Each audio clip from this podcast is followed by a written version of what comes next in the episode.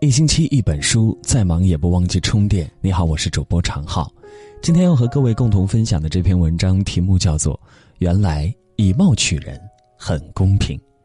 如果你也喜欢今天的文章，请在文末帮我们点个再看。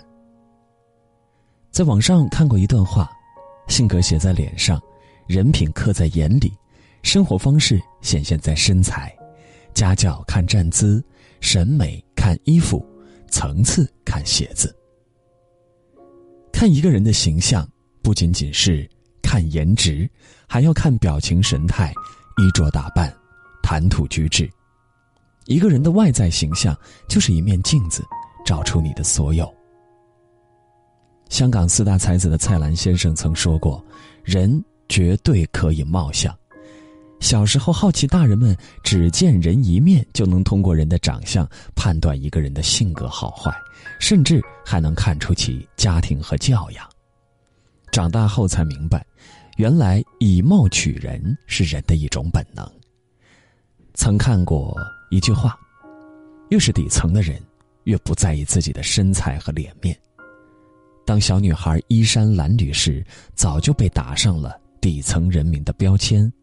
而这样的小女孩在大街上一抓一大把，人们早已失去耐心去给予她足够的关爱。而穿着得体、打扮好看的人，不仅仅让人赏心悦目，也至少让人感受到，这个人对自己的形象的重视，对自己的自律和对他人的尊重。而这些外在的东西本身，就是鲜明的人格烙印，也是亮眼的吸睛利器。张爱玲也说：“一张好看的脸，就像一本好看的扉页，让人忍不住想读下去。”以貌取人，取的是什么？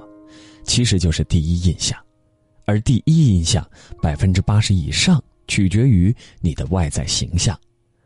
形象不只是指你的脸，还有你的身材，甚至你的穿着打扮、谈吐气质，这些都是你对外的一份。隐形履历。那些形象气质好的人，往往拥有更多的机会，往往更容易被温柔以待。这是很现实的情况。生活在现实的我们，同样如此。相亲时，我们更愿意跟外表整洁、衣着得体的人多聊几句；买保险时，我们更愿意信任着装专业、逻辑清晰的销售员。对于陌生人，我们更是习惯性的给予谈吐优雅、着装得体者更多的尊重。参加朋友聚餐时，打扮入时、穿着光鲜的人也会自带话题，就连自己的孩子、孙子交朋友时，也会干涉，告诉他不要和邋遢的人一起玩。很多时候，从一个人的形象，多多少少可以判断出这个人的生活态度、层次、状态。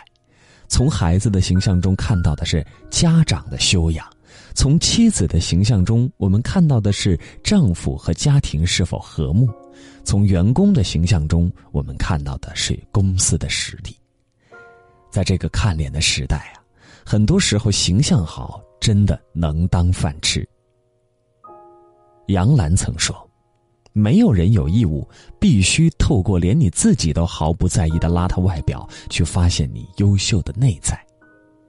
曾经，当能力出众的杨澜灰头土脸出去求职时，面试官毫不留情的拒绝他：“对不起，你的形象与你的简历不符。”而回到家，当杨澜洗完头发坐在床上，一边吃东西一边看报纸上的招聘信息时，房东冲她怒吼：“你这个毫无素质的中国女孩，滚出我的家！”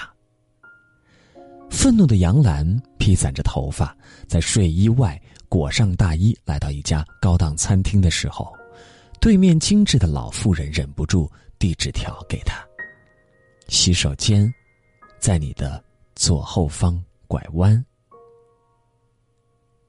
当杨澜再次回到座位上，对面的老妇人已经离开，而便签上却多了一句话：“作为女人，你必须精致，这是女人的尊严。”不管是男人还是女人，不论你多么富有诗书，多么才高八斗，多么朴实无华，多么纯真善良，对不起，在你还没有机会展示你的才华、你的内涵、你的品质的时候，你已经因为邋遢的形象上了黑名单，甚至连辩驳的机会也没有。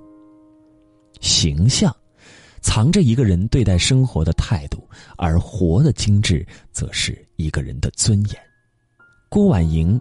曾经金枝玉叶的大小姐，在那段特殊时期，到农村喂猪、扫厕所、挖鱼塘、卖咸鸭蛋，住在肮脏潮湿的小黑屋里，十指不沾阳春水的纤纤细手磨破了皮，结了血痂，长了厚茧。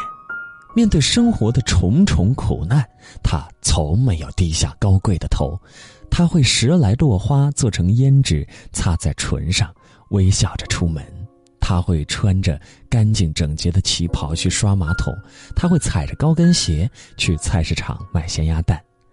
到了冬天，屋里黑暗阴冷，他却说晴天的时候，阳光会从破洞里照下来，很美。后来有人问起那段岁月，他笑着说：“那些劳动有助于我保持苗条的身材。”被生活粗暴对待过的他，没有因此而变得满脸戾气，依然优雅从容。一个优秀、有涵养的人，往往更注重形象，讲究生活品味。即使家徒四壁，一捧枯树枝，一个塑料瓶，都可以让屋子里充满新意。优秀的人不是拥有多少财富。而是对待自己、对待他人、对待生活，从不将就，也从不随意。俗话说：“外在是内在的呈现。”把生活活成自己喜欢的样子，是一种超凡的能力。一个能管理好自己形象的人，那么他的内在方面也会是非常优秀的。俗话说：“人靠衣装，马靠鞍。”你的形象往往决定了你的人生。以貌取人，其实真的。很公平。无论你贫穷还是富有，无论你身处巅峰还是低谷，请多注意一下自己的形象，做一个精致的人，对生活多一点尊重，生活才会对你温柔以待。以上就是今天要和各位共同分享的文章，感谢你的守候。如果你也喜欢今天的内容，请在文末帮我们点个再看，或者转发到朋友圈，让更多的好友与你一起分享。今天就这样，晚安。